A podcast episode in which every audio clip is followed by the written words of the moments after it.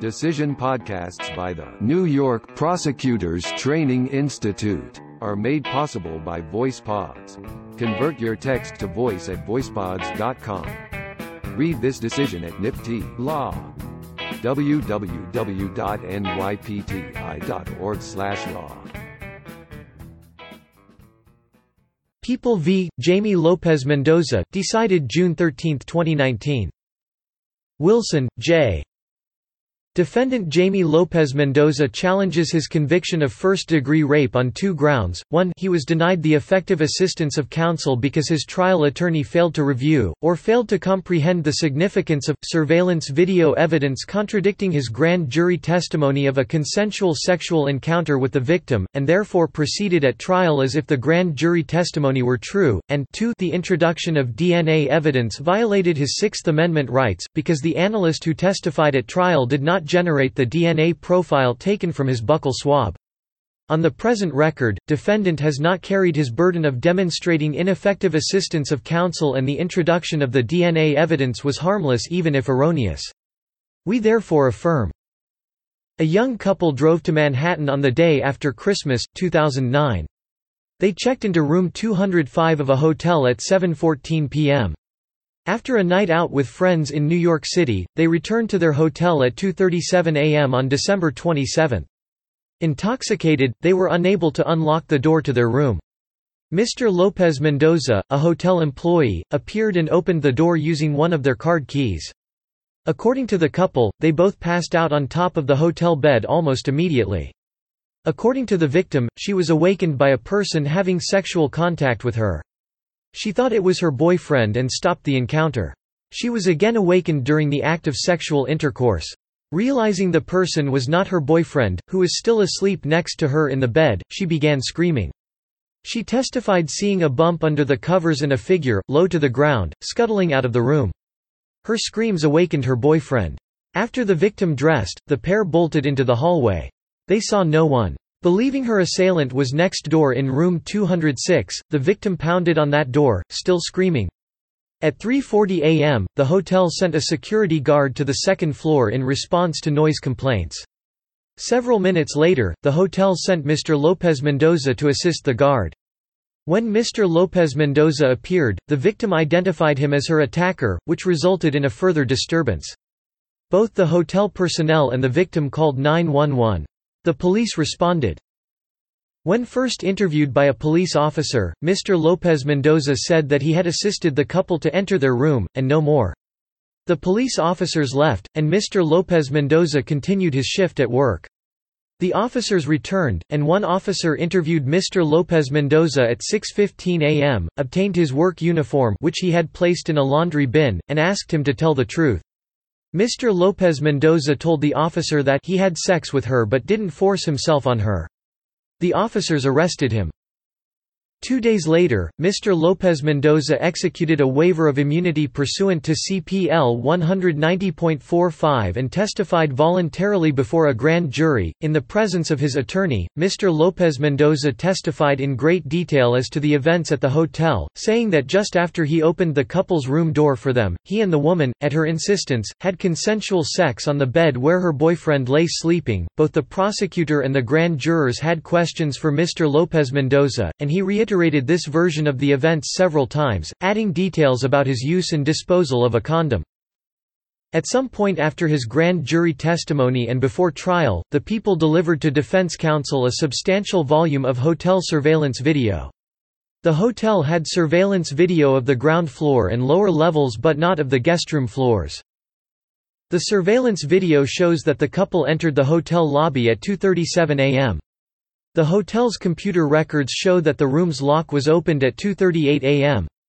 The video also shows that Mr. Lopez Mendoza exited the basement elevator at 2.40 am, went to the utility area and left through the employee's entrance, returning through the lobby at 2.42 am to get an umbrella from the front desk, and then exited the hotel.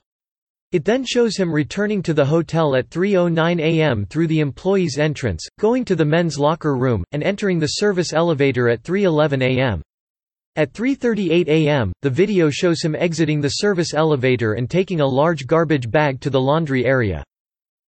DNA from saliva recovered from the victim's breast matched Mr. Lopez Mendoza's, but the vulva swabs did not contain his DNA.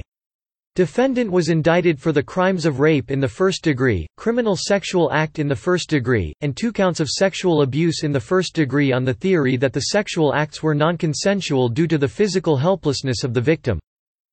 Approximately a month before trial, the People advised defense counsel that surveillance video evidence demonstrated the falsity of Mr. Lopez Mendoza's grand jury testimony. The parties agree that the video demonstrates that Mr. Lopez Mendoza's grand jury testimony is false, because he could not have had sex with the complainant within the three minutes between the couple's entry into the hotel lobby on the way to their room and Mr. Lopez Mendoza's exiting the elevator in the basement. In his opening, defense counsel nevertheless hewed to the timeline his client had given to the grand jury, advising the jury that it would learn from the defendant that the victim appeared to be in an amorous mood, starts suggesting to him that he should come into the room, and starts taking some clothing off. Mr. Lopez Mendoza bases his ineffective assistance claim on the premise that his trial counsel's opening statement proves that counsel did not review the video evidence or did not understand its importance. Mr. Lopez Mendoza points to a mid-trial colloquy that, he asserts, bears on the question of whether defense counsel had seen the video evidence. The people sought to introduce excerpts of the surveillance video that had been compiled from 26 surveillance cameras stationed around the hotel's ground floor and basement level. Defense counsel objected, and a discussion ensued. When defense counsel said that he would like to have the court review the videos first before making any decision about whether they are even admissible and what they show. The court asked, have you seen the video? Counsel responded, yes. I was never given these particular, I mean, I have like a hundred gigabytes of video, and I asked for the relevant information. The court then asked, did you receive the videotapes or not? Counsel responded, it's not a tape it's a hard drive with over a hundred gigabytes. The colloquy continued. The court, that's not my question. My question is, did you receive it? Counsel, I didn't see what the prosecutor is talking about. The court, my question is, did you receive it? Counsel, I received a hard drive with a huge amount of material equivalent to maybe a hundred movies. I would like to know in advance which cameras and which time periods, the prosecutor is, talking about. The people confirmed that the entirety of the surveillance video had been turned over to the defense, so that everything the people intended to play for the jury was within defense counsel's possession.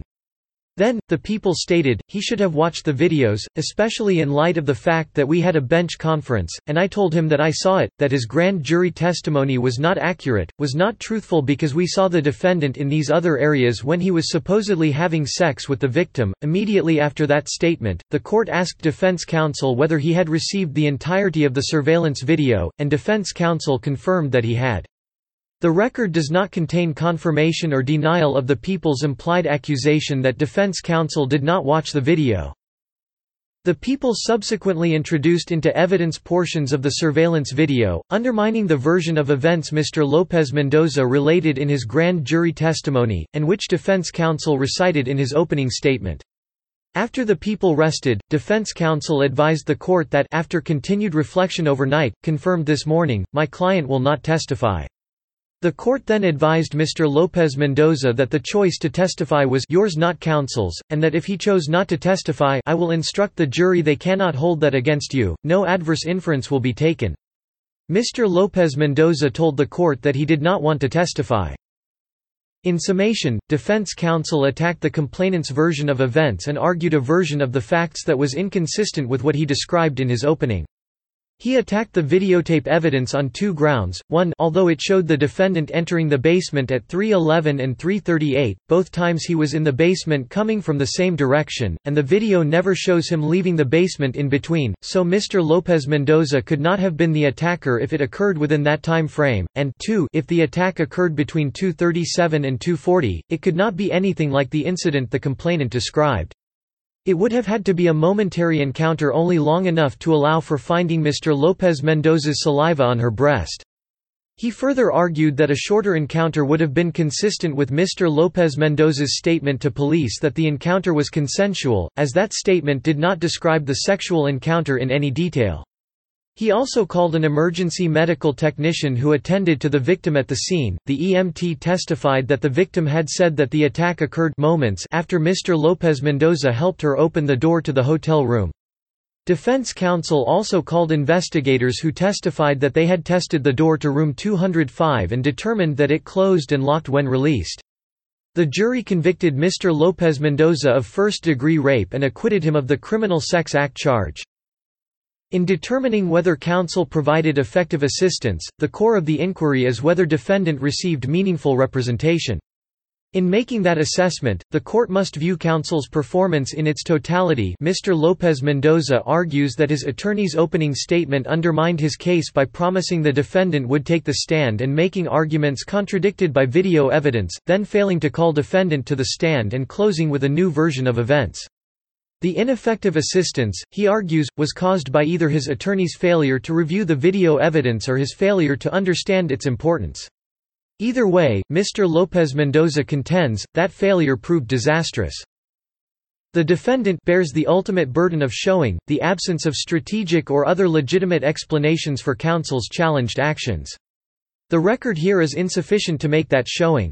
Although, it simply cannot be said that a total failure to investigate the facts of a case, or review pertinent records, constitutes a trial strategy resulting in meaningful representation, the limited record in this case does not conclusively establish that counsel was ineffective. On its own, the decision not to call a witness after promising to do so does not establish ineffective assistance of counsel as a matter of law. Further, on this record, defendant has failed to demonstrate that he otherwise was denied meaningful representation. The video evidence demonstrated the falsity of defendant's grand jury testimony.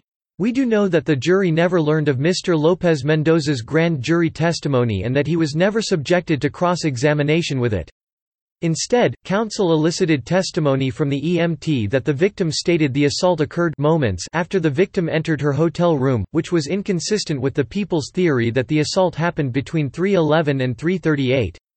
But on the present record, we cannot determine whether the above was part of a strategy employed by counsel, because the present record does not address defense counsel's strategic trial decisions, if any. The colloquy concerning defense counsel's viewing of the surveillance video is inconclusive. Counsel answered the court that he had seen the video, though it is certainly possible that he had not seen it, had not seen the right portions of it, or misunderstood its import despite a warning from the people a month earlier. The colloquy was not directed at whether defense counsel had reviewed the video, but rather whether he was entitled to review the people's compilation of excerpts from the video before they were introduced into evidence. Because the question of whether counsel viewed the entirety of the surveillance footage was never addressed head-on, the record does not indicate whether defense counsel reviewed the video before determining a trial strategy. Accordingly, we cannot determine whether, before trial, counsel reviewed and understood the import of the video evidence. Moreover, it is also possible, and undeterminable on this record, that defendant, having heard the trial evidence, himself decided not to testify.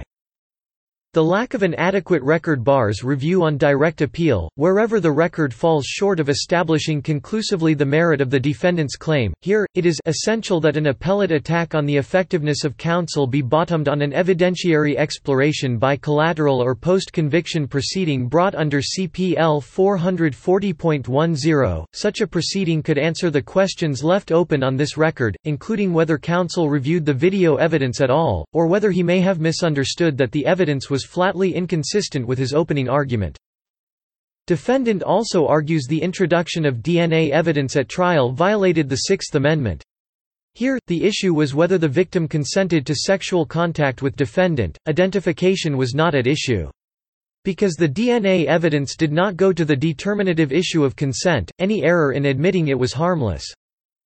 The order of the appellate division should be affirmed. Decision podcasts by the New York Prosecutors Training Institute are made possible by VoicePods. Convert your text to voice at voicepods.com. Read this decision at NYPTI Law. www.nypti.org/law